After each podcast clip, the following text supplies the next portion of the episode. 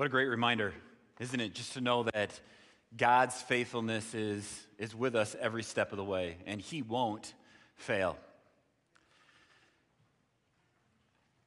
So, as we turn to a time of uh, conversation with the Lord, a time of learning and growth together, I would invite you to open up your Bibles in the, the either that you have in your pew in front of you um, or that you brought with you to Philippians 4 verses 10 through 13. So, page number 1788. See if we can get the clicker to work.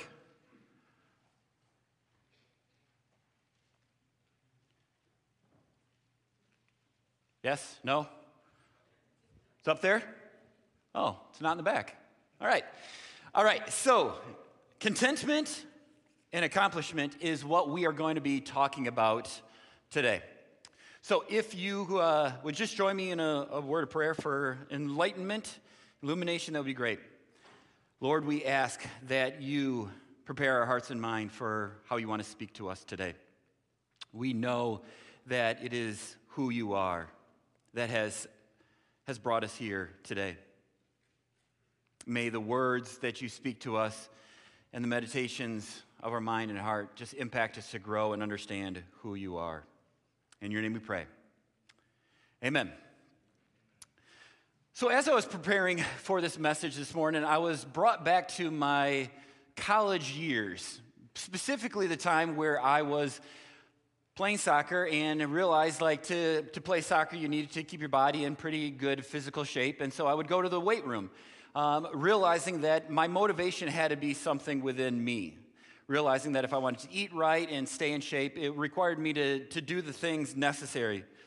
And really, in so many ways, I became quite self sufficient to maintaining the needs that needed to be done for college and for soccer. The level of motivation really needed to be my own. But really, there could be some external motivations, but really, it had to be something inside of me. And I remember that on the gym wall, there was a poster of a very well built man and he was wearing a tank top, and on his tank top it said Phil 413. And it just caught me by surprise because, you know, growing up in the church, I realized that Phil 413 meant Philippians 413. And I knew that verse to be, I can do all things through him who gives me strength. And I thought to myself, it's like, wow, what a motivational uh, appearance, what a motivational verse to actually understand that if I wanted to be like that man on the poster, I could, I could do all things through, through the strength that is within myself. And since that day, if not before, I've also come to realize that this verse is one of those often misdirected verse from the Bible. My high school Bible teacher, maybe you've heard this before, would often say a text taken out of its context is a pretext for trouble. And so, too often, this seems to be what is happening in our world. And, and we see this often in the sports world. It's on flags, it's on wristbands, it's actually tattooed on athletes' bodies. But notwithstanding, if this, we understand this verse to be kept within its context, it still means that it could be misaligned with different interpretations.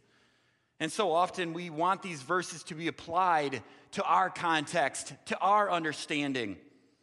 You know, one such person who really characterized this verse in so many ways, if we think back to, to 2008, is, is Tim Tebow. So, what made Tim Tebow stand out is that he was the quarterback for the University of Florida. But what he would do is he would place those on the black under eye stickers. He would write Philippians 4:13. And he actually landed him in so many ways on the cover of Sports Illustrated. You know, see, while other players chose to write maybe their zip code or their mother's name, what Tim decided to do was make a statement, and he chose to write Philippians 4:13 for the world to see. And to let them know in a way that he can do all things through Christ who strengthens him. And so, so I put this out for you as just a, a way as a form of introduction. So, what is my experiences in the weight room and, and understanding who Tim Tebow is as a, as a wonderful, God fearing man?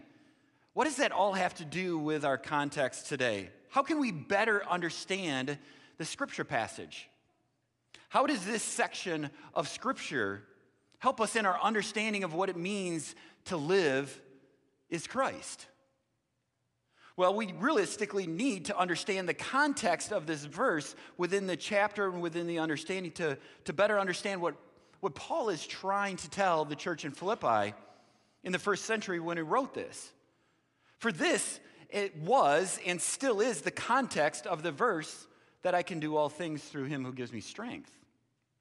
And if you've been a part of this series here for the, the last few weeks of the series in Philippians, or if you're new for us today, I just want to give a basic, simple understanding of the general context because Paul is writing this letter to the church in Philippi while he's in prison. He happens to find himself in Rome under house arrest. And he chooses to spend his time writing letters to the churches that he's planted around Asia Minor. And what Paul is doing, he's, he's sharing with the congregation his love and admiration for them and how he longs to be with them. And, and he really wants to encourage them to be in Christ, to maintain their obedience to who Christ is, through even though he's away from them. And like I say, this is the general where and why that the passage was written. But how about the specific portion of this letter? We're going to read that in just a minute, but I want to draw your attention to what makes this passage valuable and meaningful in the moment that it is. So if your Bibles are open, we see that in chapter 4, just a few verses earlier, that, that Paul just concluded a section on how he encouraged the church. He encouraged them in a way to not be anxious about anything, but in everything by prayer and petition with thanksgiving to present your requests to the Lord. And that's exactly what we did this morning in the, the morning prayer. He wants them to realize that their circumstances at times are beyond their control, but we can bring those to the Lord. In verses 4, or excuse me, in verses 7 and 9 of chapter 4, we see that God, God is the one who is providing for their needs. God is the one who understands who they are in so many ways. And God is the one, He says, that I will give you peace in the midst of those circumstances. He says that the God of peace will be with you. In fact, God the Father says in verse 9 that is the one who will guard your heart and mind in Christ Jesus. That is who God is. That is who God has promised to be. And He says this is the, tr- the introductory words that lead us to our passage this morning. I share this with you because we need to understand these things when we read the scripture verses. And if we want to understand the text that they're taken from, because to better understand the context allows us to better understand the verse and to keep it in within that context and understand it. So, as Paul is now concluding his letter to the church in Philippi, he writes some very personal notes. And here's a few personal remarks that Paul gives to the congregation. So, with all of that kind of as the background, the backdrop to what we're going to read now, keep that in mind as you hear now the words starting at verse 10 through 13. Paul says, I rejoice greatly in the Lord that at last you renewed your concern for me. Indeed, indeed, you were concerned for me, but you had no opportunity to show it. I'm not saying this because I am in need, for I have learned to be content, whatever, whatever the circumstances. I know what it is to be in need, and I know what it is to have plenty. I have learned the secret of being content in any and every situation, whether well fed or hungry, whether living in plenty or in want. I can do all this through him who gives me strength. Thus far, the reading of the Lord, and may He bless it to our lives and congregation. As we understand, as we've just read these four verses, we realize a little bit more what contentment and accomplishment looks like. As we understood that Paul began his letter, and if you've been with us since the beginning, we understand that Paul is writing this letter because of his friendship and in his joy with the church in Philippi. And these themes of, of friendship and joy are throughout the, throughout the letter. This focus of joy happens to be exemplified in this passage. We first saw it throughout the, throughout the beginning, but chapter 3, verse 1, and chapter 4, verse 4, and now again in 4, verse 10, Paul intentionally highlights what it means to rejoice in the Lord. But what Paul does here is he challenges the church and he adds the word greatly. And Paul is rejoicing because he brings it back to this friendship. He understands it's because of who you are. I rejoice greatly in the Lord. It is because of who you are as believers in Jesus Christ, because of the bond that we share in who Jesus is and what he's done for us. Paul, Paul is rejoicing in this friendship because it has meant so much to him. And even now, Paul says it's because of your renewed concern for me. I greatly rejoice. You see, when, when the church in Philippi heard of Paul's imprisonment, what did they decide to do? Well, they decided to send him a love gift, and, and they sent a man named Epaphroditus with the gift to Paul to say, you know what? If you're in need, here's something to help you get by. We know who you are, we love you, we care for you. And Paul acknowledges this because he says, You had an opportunity to do this, and it didn't come right away. And now I want to share with you that I'm not angry, I'm not mad that it didn't come right away, because you responded when you had the opportunity. And for that fact, and that fact alone, that timeliness of coming when it did, is why Paul begins his first remarks with such great joy. Paul, Paul knew the church. Paul knew that the church would find a way to support him. And Paul knew this because they were partners in the gospel. We were first really introduced to this theme of partners in the gospel back in Philippians 1, verse 5, where it says, I always pray with joy because of your partnership in the gospel from the first day until now. And what is this? What Paul is doing here is he's reminding them, first and foremost, that it's because of who Jesus Christ is as the Lord and Savior of life that you are able to do these things, that you are able to provide for my needs, but more so that your friendship has been given to me as a way that has shown its great concern in my life.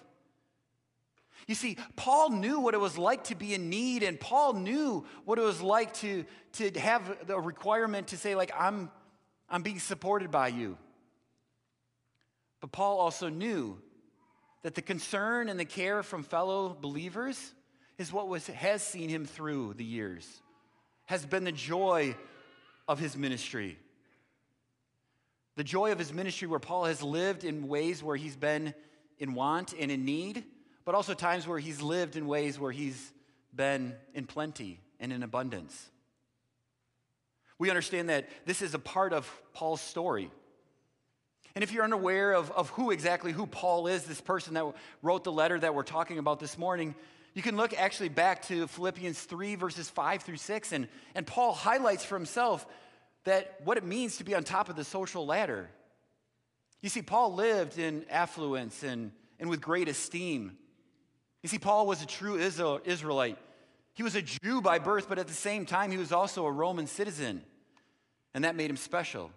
He was a Hebrew of Hebrews, and he was highly honored because he was a Pharisee. And yet, he was also the chosen one as part of his former life to be the one to persecute the church. He had esteem. He lived according to the law, and he was faultless because of it.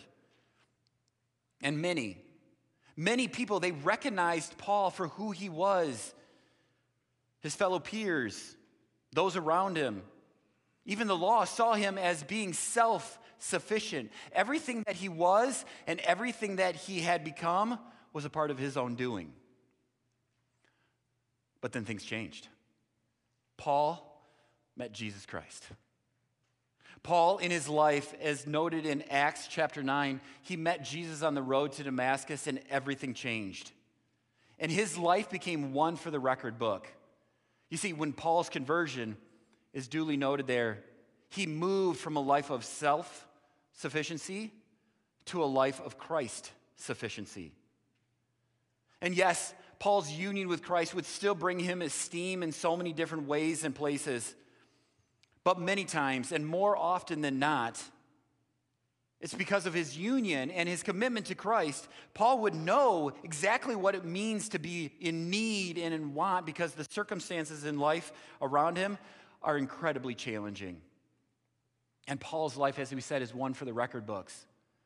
As we think about who he is and what it meant to follow Christ and all that he's gone through, we have to no other place to look farther than his 2 Corinthians 11. And if you know this passage, great. If you don't, just be amazed at who Paul is and what he's went through. Because Paul in 2 Corinthians 11 gives a laundry list of all the things that he's encountered because of Christ. Because here it says, whatever anyone else dares to boast about, I'm speaking as a fool. I also dare to boast about. Paul is saying, Are they Hebrews? Well, so am I. Are they Israelites? So am I. Are they Abraham's descendants? So am I. Are they servants of Christ? I am out of my mind to talk about this way. But I am more. I, Paul, have worked much harder, been in prison more frequently, been flogged more severely, been exposed to death again and again. Five times I received from the Jews the 40 lashes minus one.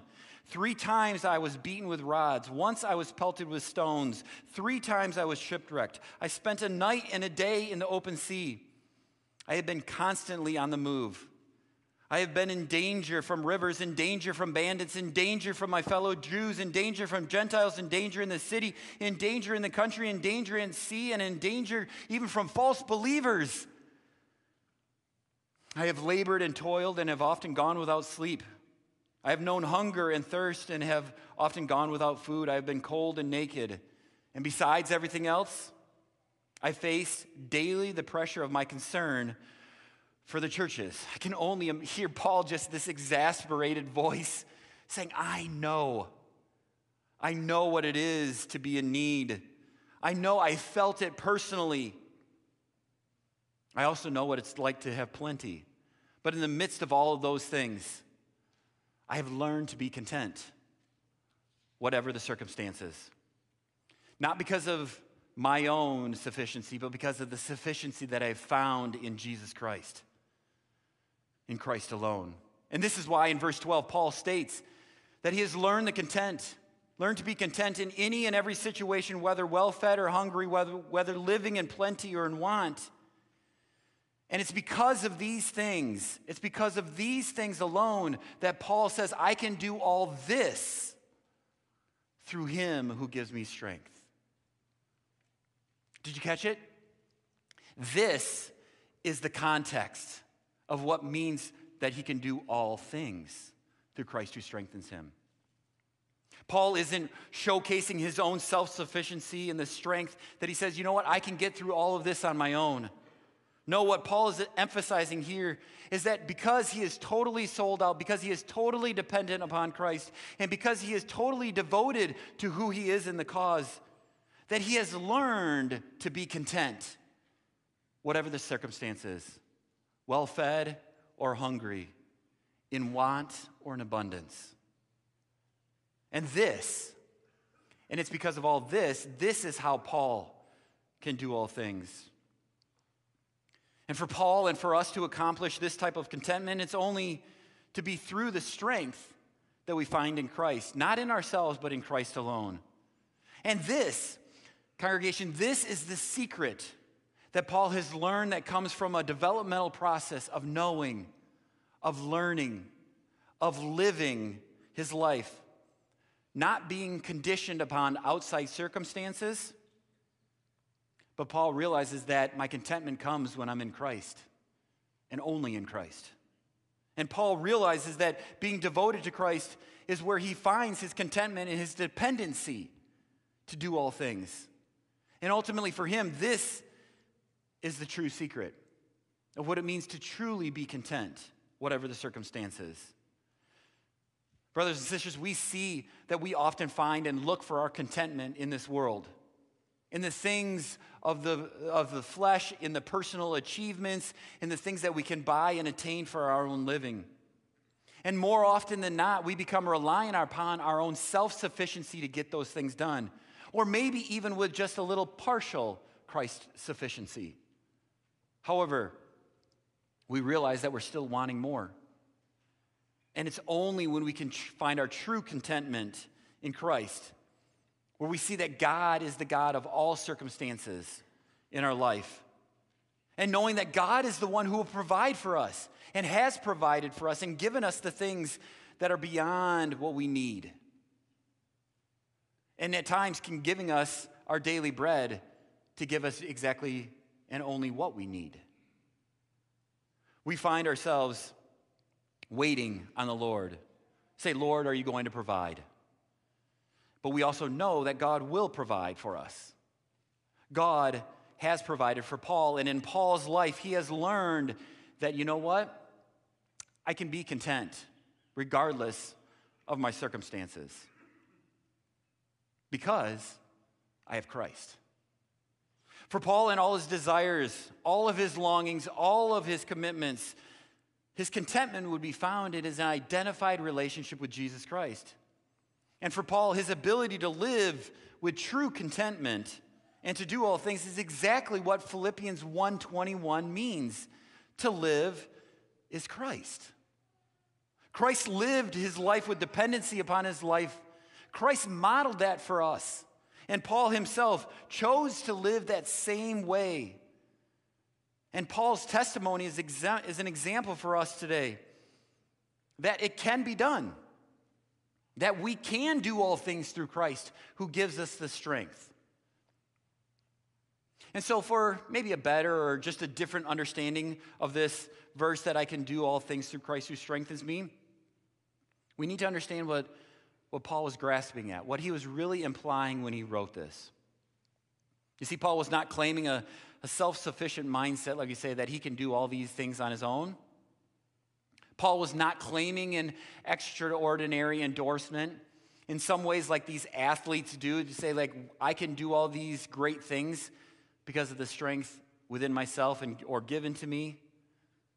No, what Paul was claiming was that this statement, this statement that I can do all things through Christ who strengthens me, was an example and a way to live is Christ.